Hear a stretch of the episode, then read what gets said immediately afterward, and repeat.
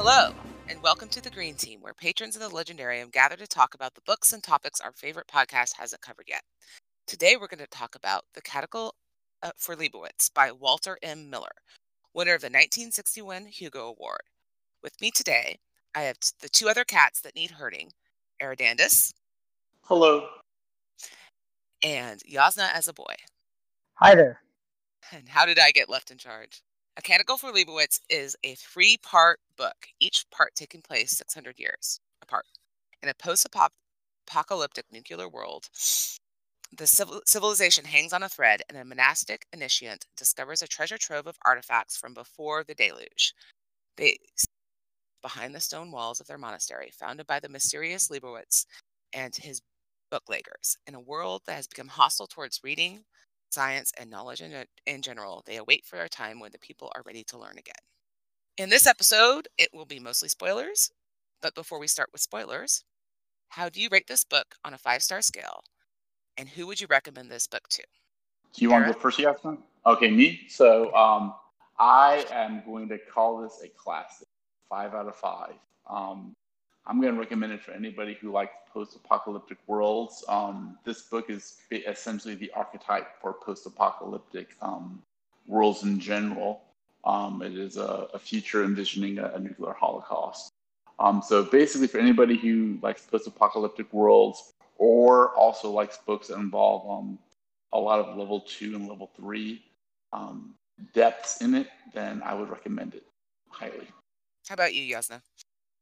Yeah, so I would say that it's uh yeah, like four and a half stars, four, four and a half. Uh and I'd recommend it to uh, uh both uh, like uh Era said, any uh anyone who's into post apocalyptic stuff, but also like uh there seems to be kind of a strong like current in it that would vibe with anybody that is sympathetic to or supportive of like the uh like the original like motives of like the the movement against nuclear disarmament uh anybody who is willing to explore like issues of like uh, religious institutions versus secular institutions and doesn't mind uh, you know that being explored with maybe a pro-religious bent um, yeah and just uh, uh, anybody who likes Fallout games for sure.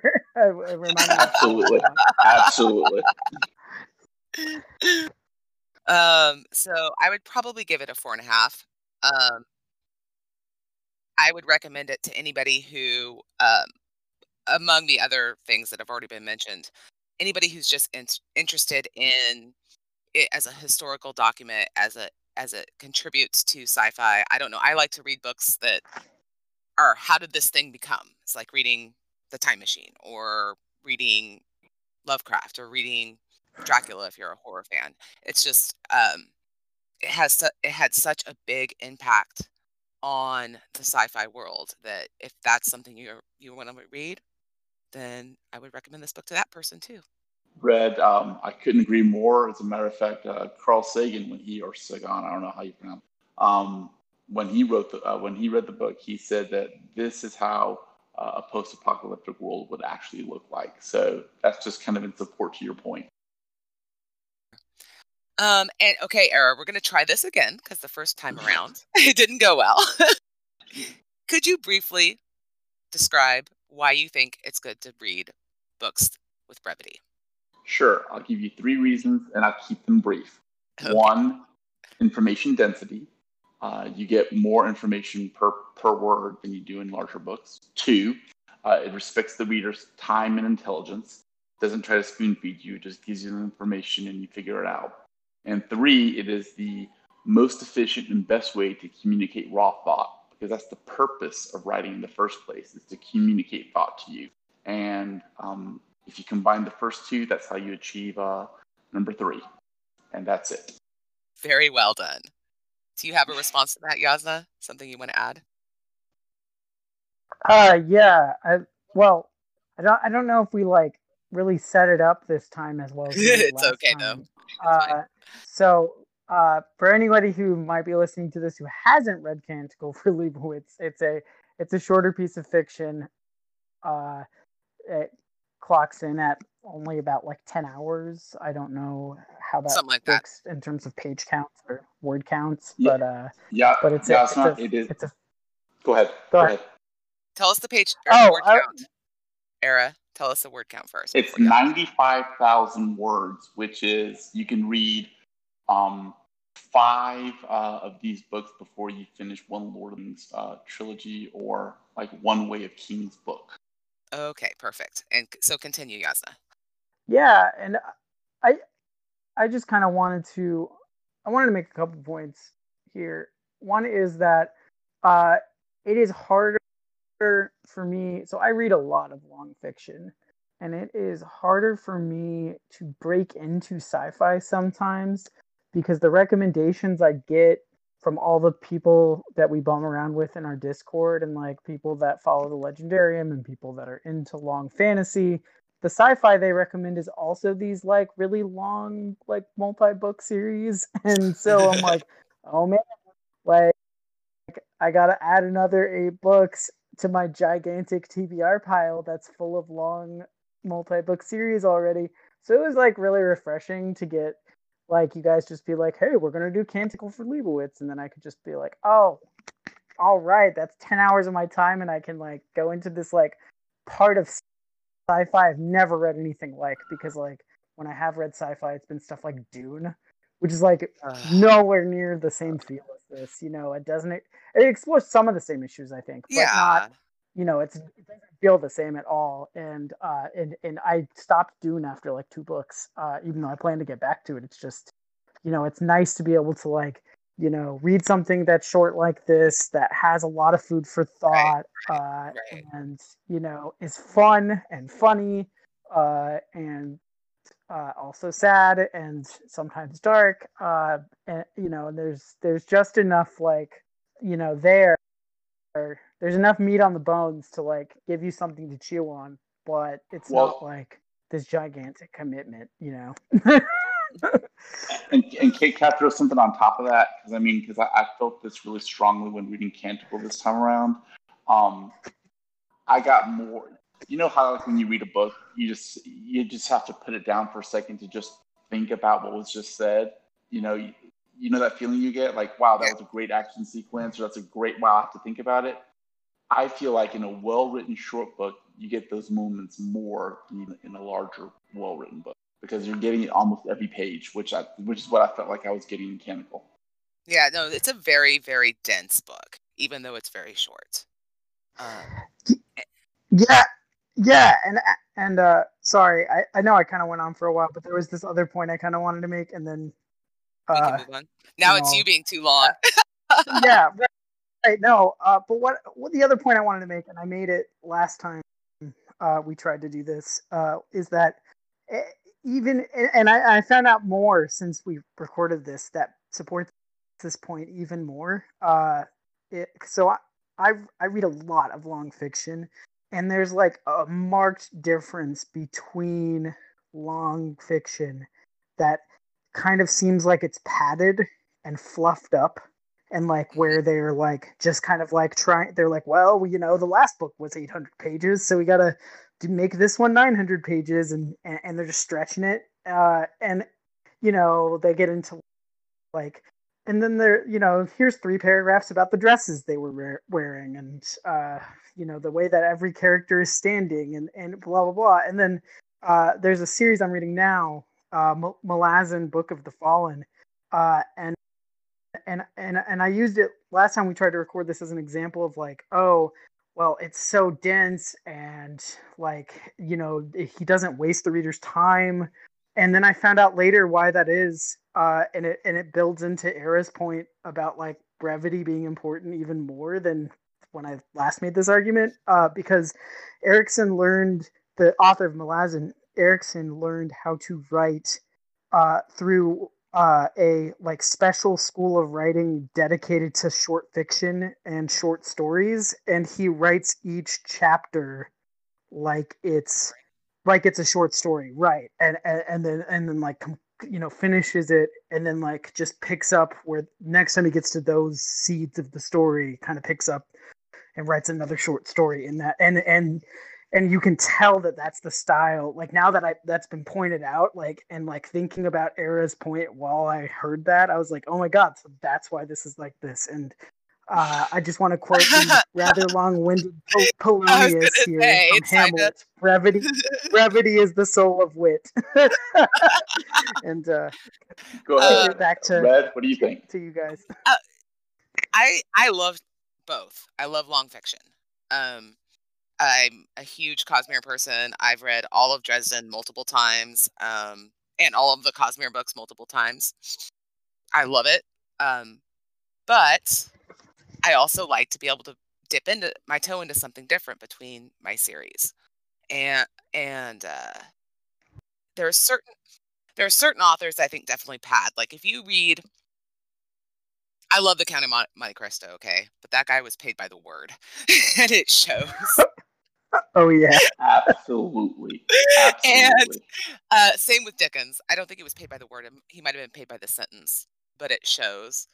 Although they both write beautifully, um, and I think that there are certain authors, and I'm going to put Stephen King really high on this list as people who, um, their earlier stuff is much more condensed and they're so the gunslinger is a really great book the fifth book in that in the wheel uh, not wheel of time the dark tower series it's like your editor just needed to say no dude. No we need to cut some of this. And i think that that's a, also something that sometimes happens in long fiction. Yeah and uh, i agree with you red. I mean and i don't want to say that anything bad about long fiction because long fiction well done is excellent. But um I guess the longer the series goes or the longer the book is, the higher my expectations would be. Because uh, to Yasmin's earlier point, if you're going to ask me to invest time in a 95,000 page, 95,000 word book, um, 10 hours uh, of audible time, okay, I can do that. I mean, you know, I can set aside a week or two, whatever, and finish it. But if you're asking me to read a 400,000 word book or an 800 page book or, you know, 30 hours of, of audible time, I'm expecting greatness. And, and, if I don't get it, if I don't get it, then I just I'm not gonna like the book. And okay, so I think we've talked about this enough. Our, I did a much worse job policing this this time around. So we're gonna start talking about spoilers. Yay. And if you don't want to be spoiled for this 60 year old book, first of all, I don't know what to tell you. it's been out for over 60 years um, then stop. And for all you Legendarian fans, you know about the levels. The level one is action. Level two is societal implication. And number three is does making does thinking about this make me a better person? Just as a warning um, for everyone, this book has some very, very dark issues uh, suicide, genocide, euthanasia. So if you're sensitive to these issues, you may want to avoid this episode. But first, how how did the level one action work for you, Yasna?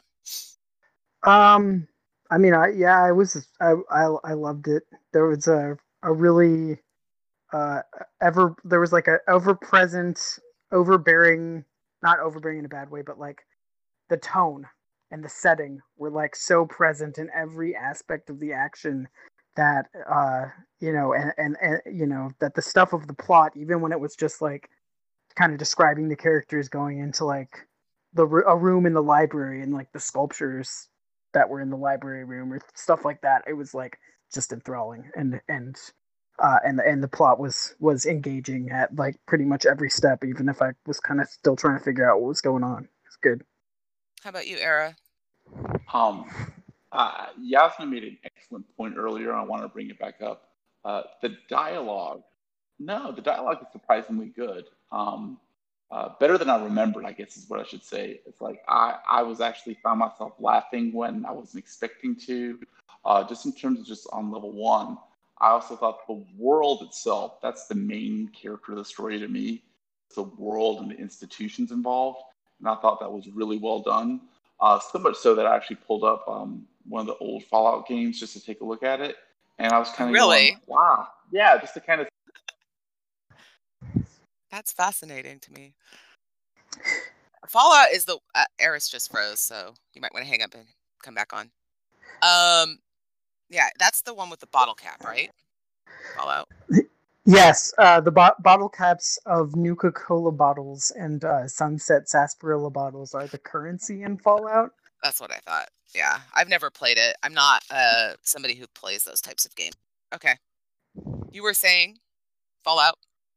I was saying, uh, like Fallout, um, the the setting in the world that was described in Canticle, I could actually see it in my mind's eye. And then when I pulled up Fallout, I'm like, wow, that's Canticle. So to kind of go to your earlier point, uh, Red, and your earlier point, Yasna, it's like um, the main character is the setting in the story. I thought, and I thought it was so well represented in these books that you can even see it like in later uh, later art, uh, video games and whatnot. So um, I really really enjoyed the, the level one uh, from that aspect.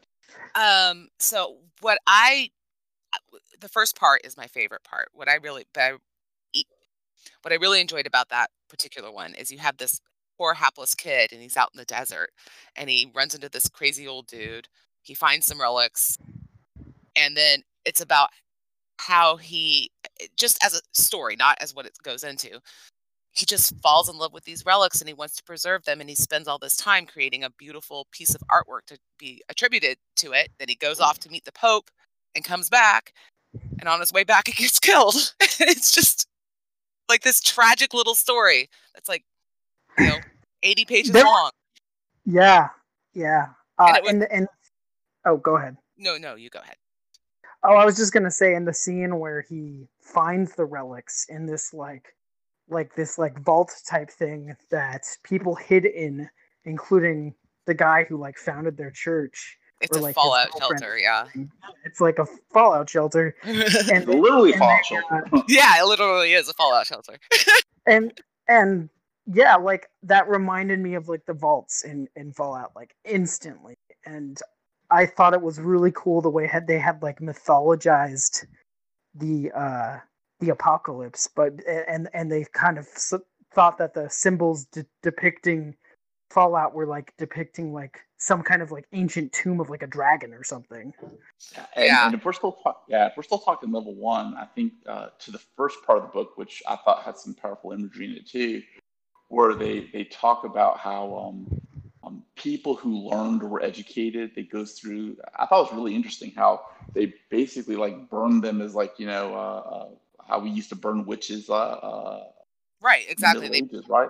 Anybody who was educated, because they blamed science for, not completely unfairly, the nuclear apocalypse, and so they burned everyone who had learning, and it's just an interesting touch. That's that's probably counts as level two, though. Maybe. It does, but it, maybe mean, level well, so, one. So, but but everything counts as level two or, or, level three in this book because you're talking about the crazy old man. Well, the crazy old man has a hidden meaning, and Francis and his personality has another meaning.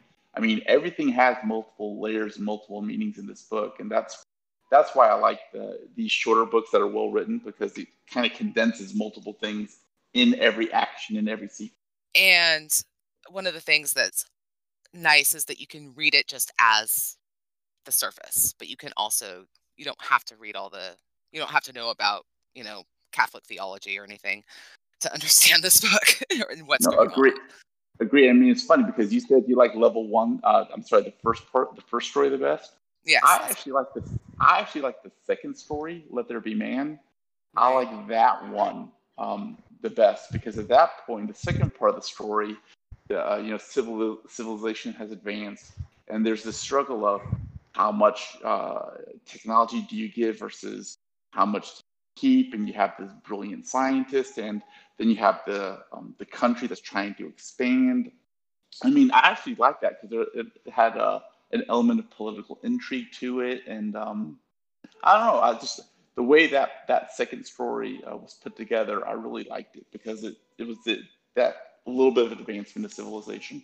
Right. And I think what it opens with a line that's something along the lines of, well, war is coming, I think is the first line of that yeah. story.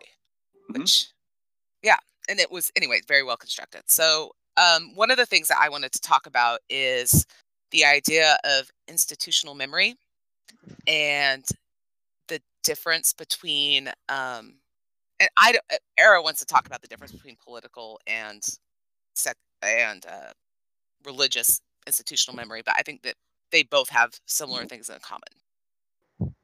And so, um, uh, go ahead. before we move on to that, uh, can I just ask you guys uh, something about the uh, like the level one stuff in part one that I don't know if I was like supposed to get or not? Okay. Sure. Uh, do you guys know what the blueprint was that he uh, found and like made the beautiful piece of artwork copying the blueprint? Like, do you did, does did anybody It's a- figure out like what it was? It's a radio circuitry board, I think. Yeah, it's, it's supposed to be like a, a very minor piece of technology from a radio circuit board. It wasn't meant to be anything super important, and that, that's kind of part of the, I guess the it that that actually does uh, tie into what uh, Red's talking about because they have no idea what this is. For all they know, it is uh, literally the most important piece of uh, technology that ever existed. Um, the fact that it isn't, they just they have no knowledge of it. But they're so focused on retaining all possible uh, knowledge to preserve it for the future um, that they're just they're hoarding all the technology, all the technological information, I should say. And that's an interesting thing that comes up in the second part is that the abbot of the of the monastery at that time admits we don't know what this is and we're waiting for somebody to come along and help us figure out what it is we're just holding on to this knowledge that we don't understand because we know it's important but we don't know why by the So- way, I made a mistake. I said that the, the second book was Let There Be Man. The second book is actually Let There Be Light. I just wanted to correct myself there. Sorry. okay well i i'm pulling out my latin dictionary to fix it The um so I'm going to read a quote. The monks waited. It mattered not to them that knowl- the knowledge that they saved was useless.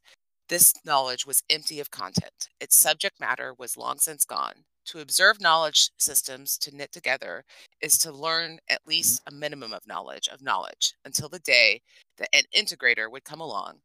And so time mattered not at all. So that was getting to the that quote is that idea that we're holding on to this knowledge. So, what do you guys think about institutions and how they preserve knowledge? We've already talked a little bit about this, so we'll keep it short.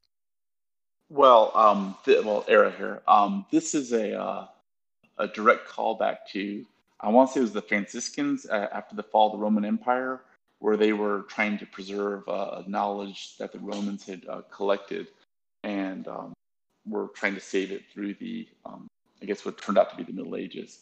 But so um, I'm going to fall on the the side of uh, institutional knowledge is fine as far as it goes but it ends up getting calcified and they start just retaining all they start retaining or doing these actions uh, for their own sake and not solely for the sake of preserving knowledge even though they had an, an important initial function what do There you was actually, well, I was going to say there was actually a Russian monastery during the Soviet Union that did something similar.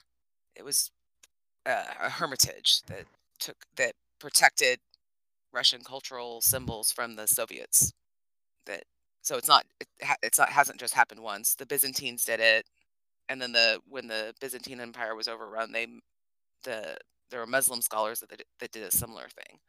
But I don't think it's just about religion, but we can also talk about that. Yasna? well yeah go ahead Yasmin. Uh, did somebody ask a question? yeah, no, I was just wondering what you think about how the institutional the institutional pres- preservation of knowledge is portrayed in this book.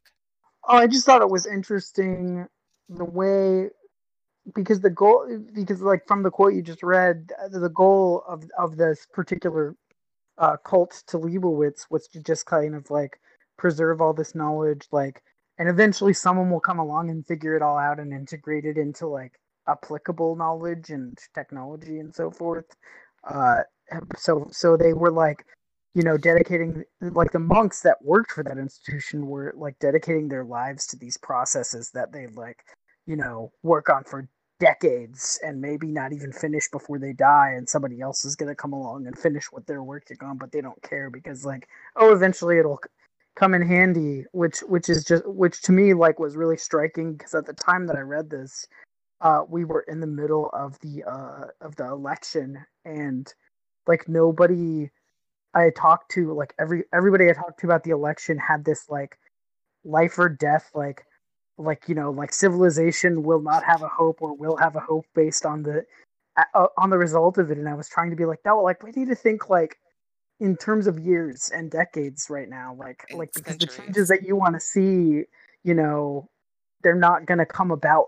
They're not going to hinge on one election necessarily. Not that it, there's no relationship between No. what you're seeing today and that and whatever future you want, right? But but like people like we're just incapable in that moment of seeing past like the next month, you know. And so Yeah. this, and Yeah. it's like I mean, I that actually really struck me too. Like we live in this world of 24-hour news cycles and every single thing that happens is a thing that's giant and it's going to destroy this our civilization and I'm like, you know, the world's still here, guys.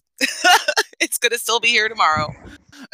I think I think probably um the with COVID going on, we also are all going just a little bit crazy. but sure. But I mean, look, I I think you guys make great points, but also in, in the book, um, there's a tension there between right. um, uh, like the the- Secular. the, the secular versus the religious. With the religious end, and look, and I want to kind of pause here for a second to say that this is a very religious positive book. So um, I think it, it, really does cast uh, religion in in the role of a protagonist. So um, Yes, for anybody interested in that, then I mean definitely. But here in the book, the the religion or the religious people, or at least some of them, um, are the, the the moral center. They know how to morally use science, whereas the people who are more secular are bereft of this moral compass and rely upon the, the these religious people to um, find their moral compass on, on how to use technology. And I mean, that's a tension that's existed throughout history, but it was made explicit, I feel like, in this book. And I kind of have some issues with it, but um, I thought that that was a very, And it was a point that's brought up a lot in the book. I kind of disagree. I understand what you're saying. Um, but I'm going to push back a little bit. First of all, the religious people aren't all moral, and the book makes it pretty clear that the religious people aren't all moral. There's a lot of ven- venality and whatnot. Um, but what the when the scientist wants to come in to the or wants to to explore the knowledge of the abbey, he wants them to bring the knowledge to his city. And his brother is the king, I guess would be the best way to call him, the king of the city. And again, So he he huh? go ahead. Go ahead. Oh. Right. Uh names, I don't know. um so he wants to bring the knowledge out of the abbey and into the city. And they, they're they're like, "No, you have to come to us." And the and the reason why the abbot says you have to come to us is because they want anyone to who wants the knowledge to come to them and not some secular person taking it out of the abbey and keeping it for that city. Uh, so they wanted they wanted it to be apolitical knowledge, like anyone can come and look, but you can't so sequester it in your college. So you- yeah, you just I think you, you made my point better than I did. Um, right. Well, I don't think that's so about the- morality, though. I think it's more about standing outside of. Well, but yeah, we're getting to part two. In, in part two, the, the part of the reason that they, they, they wanted to do that was so that Hannegan, that's the, the leader of the, was it the Kingdom of Laredo? The, the Abbey was saying, hey, look, the knowledge is here for humanity to advance and become more enlightened. So they took a, I don't want to say pacifistic, but more enlightened view of technology. And to uh, earlier point, they were not looking at it in terms of, well, you can win this war next year if we give you the technology. They're looking at more of, in a hundred years, will technology be used in a positive manner or not?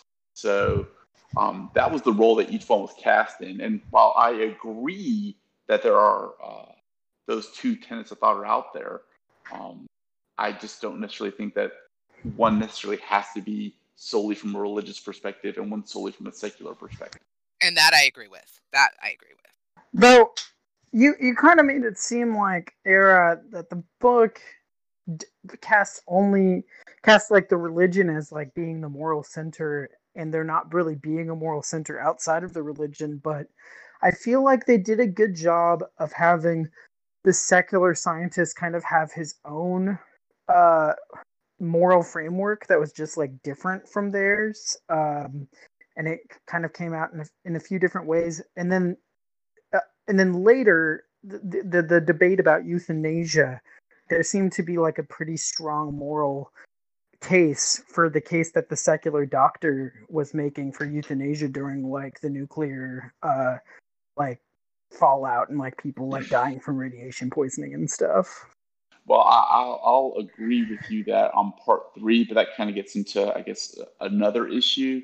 But to, to go right back to the, the scientist Thon in part two, um, part of the issue, you're right that he did have his own kind of viewpoint. But if you recall, he became he was persuaded or he became convinced of the abbot's sincerity and of his morality on uh, when and how and where to um, uh, learn the science and learn the technology. Um, so uh, I don't think I, maybe. I think so. I think so. Okay. I think that I don't know. I don't know if I completely agree with you there, but okay. yeah, I I kind of thought that he like that he was pretty recalcitrant and that like the only th- like at the end he just kind of saw like the honor of the abbots. But I um, don't. Take, okay, me, okay. I think maybe yes. He didn't yes. accept okay. it for his. He didn't accept it for his viewpoint. He was just like, "Well, I'll give you back the sketches of your defenses, so the military can't use it, but I'm still not going to do anything to stop, you know, okay. secular yeah, society okay. from taking this stuff over." Okay, fair. Okay, yeah, no, I will. I will edit my viewpoint to agree with what you said. Yeah, I. Yeah that's what I meant when I said I don't entirely buy what you're saying. Uh, Yazin, you did a good job. That was a much better way of putting it. so um, we're going to move on, and we've already touched on it briefly. So it doesn't just happen in the um, in the first book, or sorry, in the third book. It also happens in the second, uh, where there's hints of, or I mean, they straight out talk about euthanasia and suicide. Um, because the nuclear apocalypse is happening again, and there's all in these people three. that are dying in book three. Um, and so I kind of want to read a, a couple quotes uh, that are said by people who are dying. Um, well, one isn't. One is said by one of the warlords. He says that they curse those who gave them gave us birth because of all their deformities and whatnot. That's actually from the first book. And then mm-hmm the doctor says pain is the only evil I know about in the third book. So those are the two primary ideas. I think, unless Yasna can come up with a better argument for euthanasia than those two. That the book gives anyway. I mean, maybe you can come up with a better argument for, on your own, but Yasna? I mean, no, that was the kind of that was the most concise summary of the doctor's viewpoint, but he returned to it again and again and kind of showed yes, like do the suffering that that he wanted to alleviate. Right. I agree.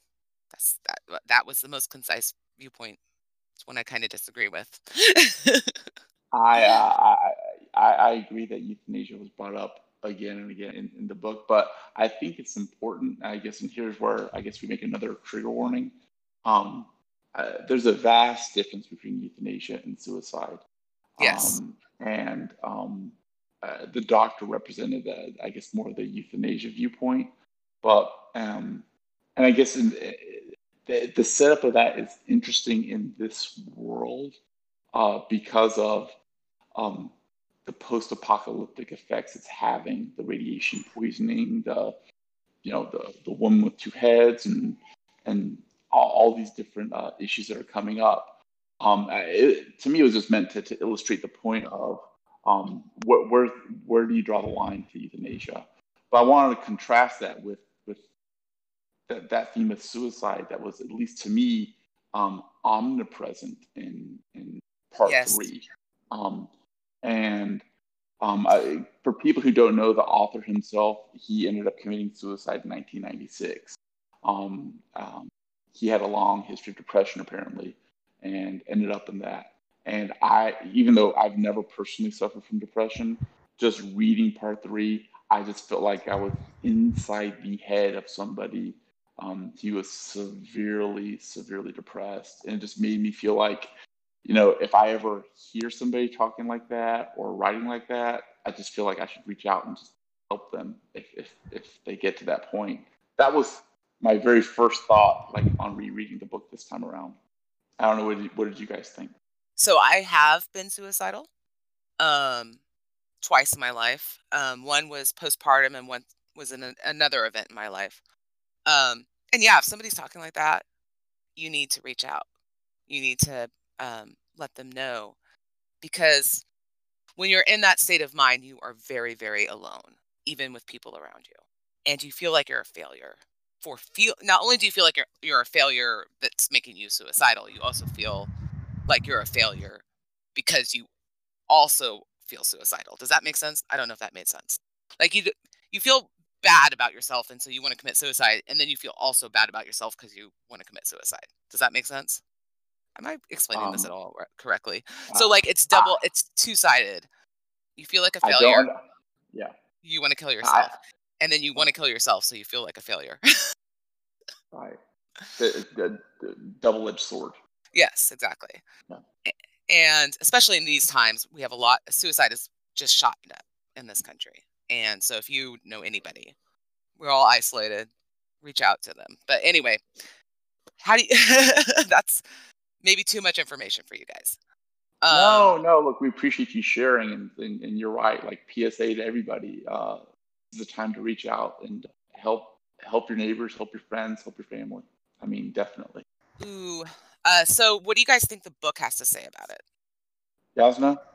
Yeah. So, it kind of seemed like, uh, like wasn't, if I'm remembering correctly, the secular authorities like when the when the bombs started dropping in the third part started issuing like these PSAs that uh that like oh if you have if you have radiation poisoning you um you know if if you if you commit suicide it'll be unlawful and will will cut off your property rights or whatever and your family will suffer uh and it but if you you know check in to uh like a doctor that's like state sanctioned and they approve you for euthanasia like that's how you have to handle it. And and and and, there was kind of this like uh view of that from the perspective of the of the abbot i think i, I think it was that that like oh they're just kind of like trying to like look humane and cover their asses with that uh but they're not like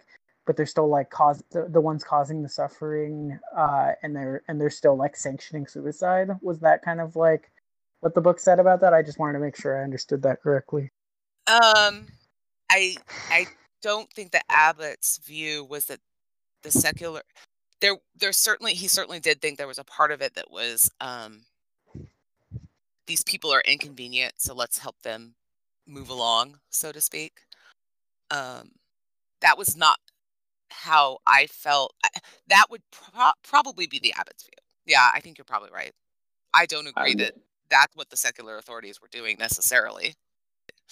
I I think Yasna I think Yasna made a great point about that. I think that that's right, and also I think that that um, if you want to go extra bleak, I mean uh, the, the this whole third part and the the kind of the the inevitability of it all um, was uh, was the author's point of saying, look, this is this is cyclical. Like you know, we uh, we went, you know, the the last apocalypse or the last Holocaust was what 600 years before the first part, and then you end with another apocalypse, and you know, humanity's having to desperately flee Earth from a yet another apocalypse. And I think his point would be, look, you know, we're just going to keep on going through this again and again and again, and really, there's only one way out that seems to be what he's saying, as bleak as that sounds. I don't agree with it, but I don't. I don't know. I don't think that he. I don't think that is what he was saying, though. I, I do because I think he says that you you'll find the salvation through religion. That that's what I think. The uh, to me that was uh, the impression I got. So I'm going to argue for the abbot's position a little bit here. His point is that if you see the world in a materialistic way, then pain really is the only evil. But if you don't see it in a materialistic way, there's a certain dignity to life and you do not know what's going to happen. And so even if you know, because we all, let's face it, we all know we're going to die, right? That um, walking through pain is part of being human and gives you dignity to do it. That is what I think that the Abbot's position would be. Um, and, right. And I mean, I mean, like, like for example, hospice is one thing. Actively killing somebody is another. Does that make sense? Mm-hmm. And that there's a danger to that. There's a danger to that slope. Would be that his the abbot's position. And at the end, the person with the two heads is the only person who survives. Right, but I think, uh, yeah, that that, that kind of gets into. Uh, I don't know if you want to go there or not, but we don't have to get super theological, no. Okay, then I'll pass. I'll pass. I'm just saying that that was that's my point. We could talk about it maybe after we're done recording. That's fine. Well, no, well, I mean, like, so, so, uh, look, I, I don't disagree with you guys. I think both of you excellent points, um, and I largely agree with them. I, I guess, uh, to my point that like the author's theme of everything cyclical, and this is all cyclical. If you recall, when the Abbot Zerchi was uh, uh, getting crushed um, at the very end, and oh, uh, man, that was yeah, brutal. It was. And but do you remember the the skull? Um, uh, the skull fell out of the the crypts, yep. and there was an arrow arrow in it.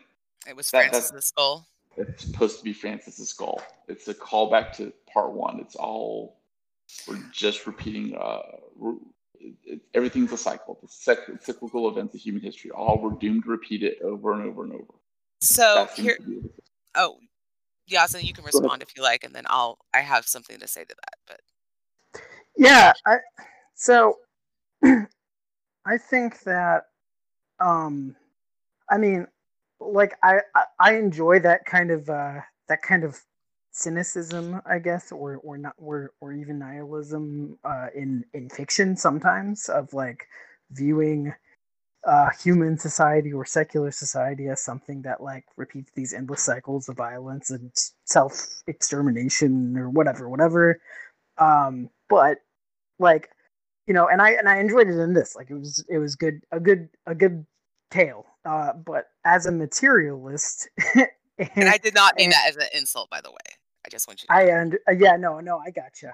No, no, I, I, I, as a materialist, I think that, uh, like that that kind of like view of things cyclic cyclically, um, it it it it only it it it kind of like like one of the one of the impl- implications of that and sometimes it's made explicit is like the denial of progress uh as like a anything more than like an ephemeral concept uh and like i just don't i don't agree with that. Uh, i don't really need to expand on that. I just don't agree with it but it, it's fine in fiction. Like I, i'm not like oh no he made that point. How terrible. I can't recommend this the other thing is i think that like well you know if i could i'm sorry. Oh I, I just wanted to respond to the doctor thing. Like, like the doctor makes the the reductionist argument: pain is the only evil I know, and like, if you t- if you take that and make it like an axiomatic truth,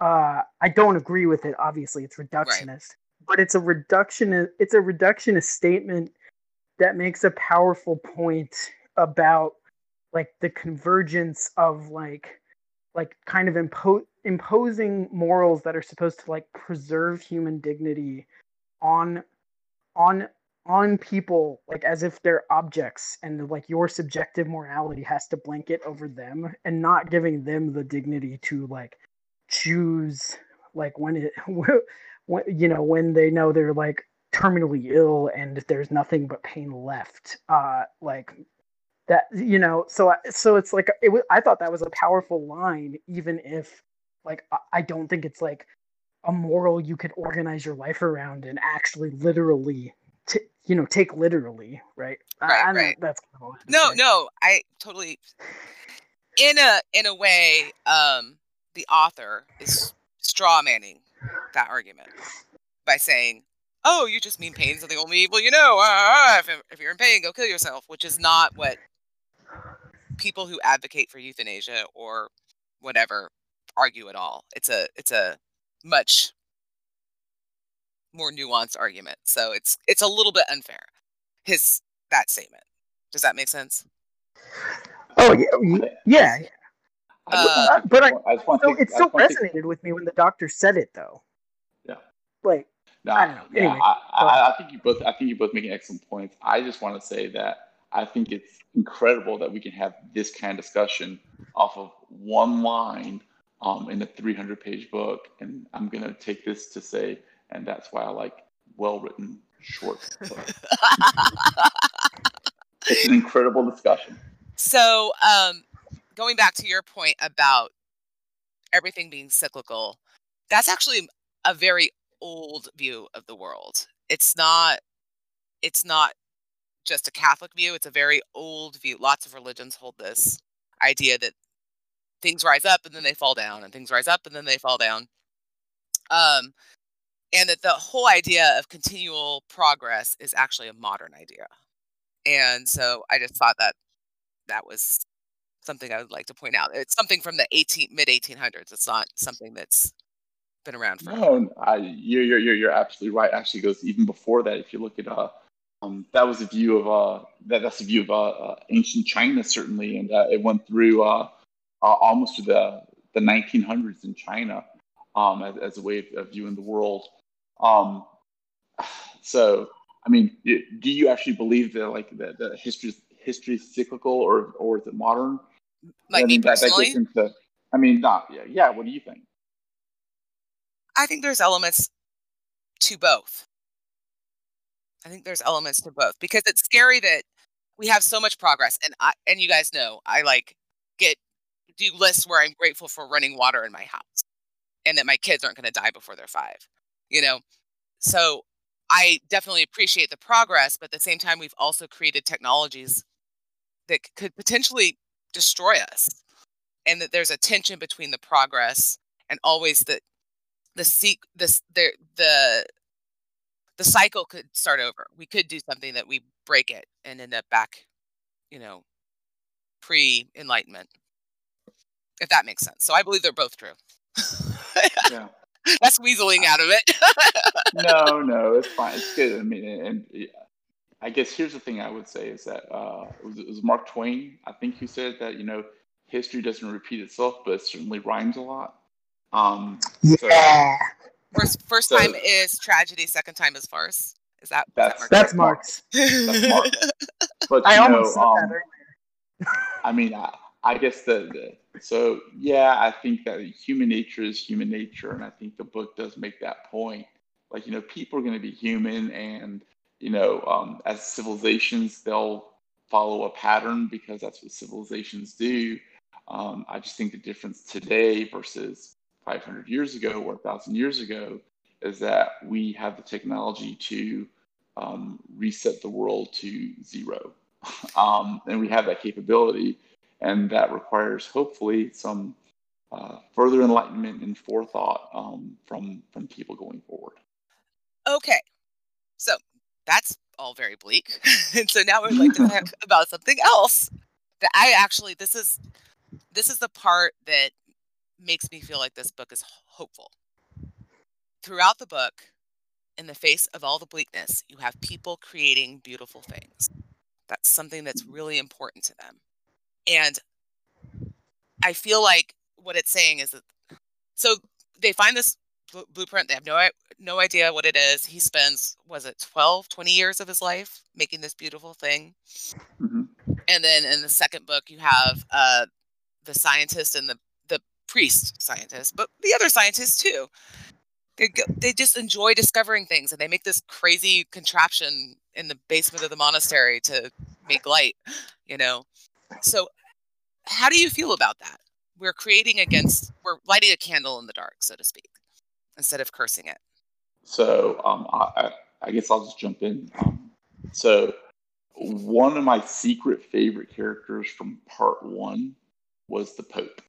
Um, yes. Because if you go through all of part one, and you have Francis, who's hapless, relatively innocent, foolish, uh, but firm, and his, like his belief is pure, right?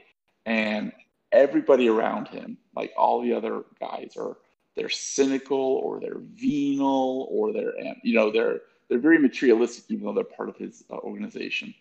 Uh, and then he goes and sees the Pope, and the Pope is like, "Yes, this this brings beauty to the world. This, what you did is a good thing." And um, I thought that was a validation of the entire of Francis's entire arc, and I really did like that. Same thing with you, brother, uh, brother Korn, Kornhoer, or I think that's how you say his name. That's Don't how you made ask that. that electrical treadmill, I uh, um, I like that too. Um, it's um, everybody's had that experience, I guess, at some point in their lives where they kind of do a science experiment because their teacher tells them to, and then it works, and you kind of go, "Oh wow, look, that worked." That was what I got. That was the impression I got when I read that, and that that's cool. That that's neat, you know. Yes, man. You don't have to. Say Um, like okay, so like this this the the the points of the, the I, I I believe the topic that everybody was kind of talking about was like these like points of light within the bleak landscape, uh, and like like like you know the candle in the dark kind of mentality of of a few of the sequences or the a few of the characters' endeavors. I mean, and yeah, that stuff's beautiful, uh, and it and it's great, uh, and and I and I love that in this work. I don't know if there are any examples besides the one you, guys gave or not. Maybe the uh, well, I would maybe, say may- oh, go ahead. I was I would say maybe the astronaut monk who decides to become a priest, which they're two different things in the Catholic Church. Um, one has a lot more responsibility, but him saying, "Okay, I wanted to spend the rest of my life here in this monastery, but I'm actually going to go out and serve these people out here as we go out into space." That is also, I mean, that's a sacrifice that he's making. He's he, he's giving his life up to bring hope to the stars. Like whether or not you agree with his religious perspective, that's how he sees it. I agree Yeah, with that. That was pretty cool. I, I agree with that, but I'm going to say uh, to contrast with the beauty that, that, that you're bringing up, the, the main character POV in every chapter of the book dies at the end. Yep, it does, he does. But we all um, die at the end. That's what I would say. I, yes, so I mean, so uh, to, to the larger point of, you know, to kind of wrap wrap everything together, like don't let pain be the only thing. Don't let death be the only thing. Bring beauty to the world and pass it on to somebody else. That seems to be that's what I took out of the book the second time I read it because um, it's like you can look at this book and just look at it as completely nihilistic, or you can look at it as look, you know, um, in each part there's there's somebody bringing something important or necessary or beautiful to the world, and even though they ultimately don't survive, that piece of beauty still remains, and that's passed on to the rest of humanity. Any response, Yasna? I feel like we've been talking over you this whole episode. No, I'm fine. Um, I mean, I kind of have, uh, I have like kind of some unfinished thoughts about like the whole concept of like cyclical development versus Okay. progressive development. Yeah, go but, ahead. Uh, Go ahead. Sure. uh, yeah.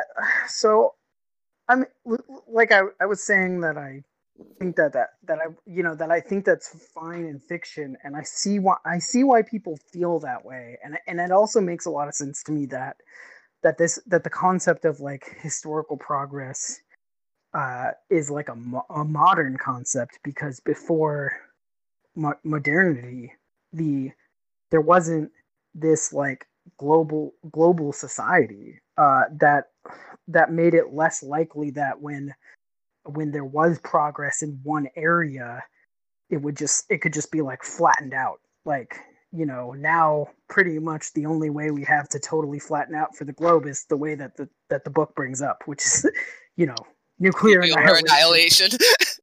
right and um and, and and i think that that's like that that's a threat that will that's going to exist as like a counterpoint to the concept of progress or it's one of a couple major existential threats because there's also like climate change or whatever right but or Uh, a, a worse pandemic than what we're going through now, like a like a black plague level, fifty percent of the population is wiped out. but i think I think that for for the most part, like in the real world and not not in the world of Canticle, that if we're able to move beyond the the nation state as the uh like fundamental organizing block of global society uh which i do think is possible but not inevitable the alternative is canticle for leibowitz right but, but i think i think that it's possible oh. that that we can you know put put the likelihood if not the possibility of total annihilation in in the past uh and it's just uh you know eh, like eh, so for and to me i think that's something that's within reach uh like within you know a few generations and and so you know uh, like I, I guess I'm just saying I'm more hopeful for humanity than Canticle is, right? I'm a humanist, I'm a materialist tonight. but uh, I I would say that we could great. I would say that we could preserve the nation state and also not annihilate ourselves, but that's just my thought. uh, just remember well, at, the, well, at the time the book I said written, that because of the antagonism, because oh. the antagonisms within nation states are are or between nation states are really what pose the possibility of of a canticle for Leibowitz type of scenario, yeah, uh, not just like oh secular societies in charge, right? But oh, anyway, or maybe like, like a James Bond you, villain causing if it. you look at like if you remember the time the book was written, mm-hmm. we were in the we were in the middle of the Cold War. Yep. I mean, it was. I mean, nuclear annihilation hung over everybody um, uh, like the sword of Damocles. And if you go to the third part of the book, there are uh, was it the Asian Confederacy or the Asian Coalition, and um, the two superpowers, the Asian Coalition, the Atlantic Confederacy. Um, they're in another Cold War, and that Cold War breaks down. Um, so, um, the, if you look at the if you look at the history, I mean, yes, we've we've managed to, to dodge the bullet, but sometimes through ingenuity and grit and determination, and sometimes through sheer dumb luck. So, um, I will take Yasna's uh, um, thought as beauty, um, as something that we can aspire to and hope for. Uh, but we have to recognize the reality that, um, you know, th- those threats are still out there and they exist. Uh, I would say that I don't think a, a global a global world order is possible. I just don't. I don't. I think cultures are unless not certainly not within the next four or five generations because our culture is there, there's so many different cultures with so many competing ideas of how the world should be run. Well, the, the, wow, the, we're getting really I, political. say, the, the reason I like what Jasna has to say because it goes to another book that I love, which is on the opposite end of the spectrum of Canticle, and that's Foundation. Um, oh, and Foundation okay. takes the it secular view. there too. It does. Is that but, is that Asimov it, Foundation? Yes. That's yes. Asimov Foundation. Yeah. So right. In, okay. in that book, in that book, it starts off with the collapse of civilization and then we're going to live through 10,000 years of, of, barbarism unless you follow the protagonist's path, in which case it'd only be a thousand years and you would reflower into to a new world order. And it's a very secular view of the same thing, and it's actually more hopeful than uh, Canticle for Leibowitz. But it's to me, I've in my mind, I've always viewed Foundation as the opposite end of the spectrum, Canticle of what happens when a civilization collapses. Uh, like, I don't think it's opposite. I, but I, that's I okay. think that, well, let me re, let me kind of reframe. Sorry. One takes a cyclical view, and one takes a um, a linear view. Right. That is so. true. Um, so a little thought experiment for fun, and I know I'm springing this onto you. How many years in the past can you go back, and the knowledge that you have would be start to become useless? I don't know if this question, I'm not phrasing it quite correctly, but say like you go back to 1500 and you're like, we have these cool things called planes and cars and computers, but you can't actually, I can't make a computer. I don't know about you guys. Uh, maybe you can, but how far back before your your knowledge that you use to survive becomes useless? Just a guess, just for fun.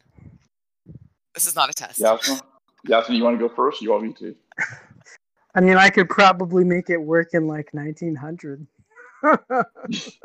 yeah. I'd be pushing Um, it. I'm pretty specialized, so i- i- if we go back just like e- even a little bit too far, I'm I'm useless. Yay, yay for my profession. I mean, I'm not saying I wouldn't have to learn new skills in 1900, right? But I, I could probably like, you know, I'd I'd recognize the world in, in in a lot of ways and be able to, you know, to not immediately die, probably, and like, you know, get a job and stuff. I remember we were. I was what I, I would say probably 1850 would be pushing it for me. Probably not past that, and probably more like 1900. Um, especially if I had to grow my own food, then it would not even be that. um, I Are- remember are we so I watching. just die. Are, are we allowed to take our families with us? Because if I'm allowed to take my wife with me, I could survive pretty far. She's she's pretty practical. She has a lot of skills. I'm useless, but if I can My- take her with me, I can make it. I remember watching. I don't remember what we were watching when the, when the kids were. Uh, they were preteen, and they're like, "Mom, what would you do when the apocalypse comes?" And I'm like, "Honey, I would die. That's what I would do." Actually, Yeah. I think I'd rather die. okay. Um, any last thoughts? Are we ready to wrap it up? I hope everybody. Um, go ahead, Yasmin. Oh, I was just gonna say I'm I'm good to wrap up after last thoughts here, but go ahead. I, I hope everybody does take to to read the book if they can. It's not long. Um, there's college courses on it. High schools teach it. Um, it's hundred percent worth your time if you want to read um, a book that, whether people recognize it or not, kind of set the foundation for what post-apocalyptic worlds uh, should look like. Uh, and it can be read as a level one, level two, level three, your choice. It make, it's got a lot of value. I just say read it. Yasna, do you want to say something? No, this is a fun book, and I'm glad you guys recommended it to me. That's it. That's all I got. Awesome. cool. You can drag me to Marathon some other time, Yasmin. Oh no, no, I, I wouldn't. I, I wouldn't necessarily inflict that on you. I got dragged into freaking uplift, so we'll see. You will like Uplift. I Okay. You're gonna like Uplift. It is. It is a. It's a fun. That's a fun series. It really is. well, and I it's got much the. brighter. It's much brighter than this one. Okay, good. Okay. So, thank you so much for joining us. Please consider supporting the Legendarium on Patreon. Thanks to Craig and the crew for bringing us together, Joffwu for moderating our subreddits, Kipton for moderating our Discord, and Horizon Brave for starting this fun new hobby for the Legendarium podcast for the Legendarium patrons. Have a good night, everyone. 别骂我真的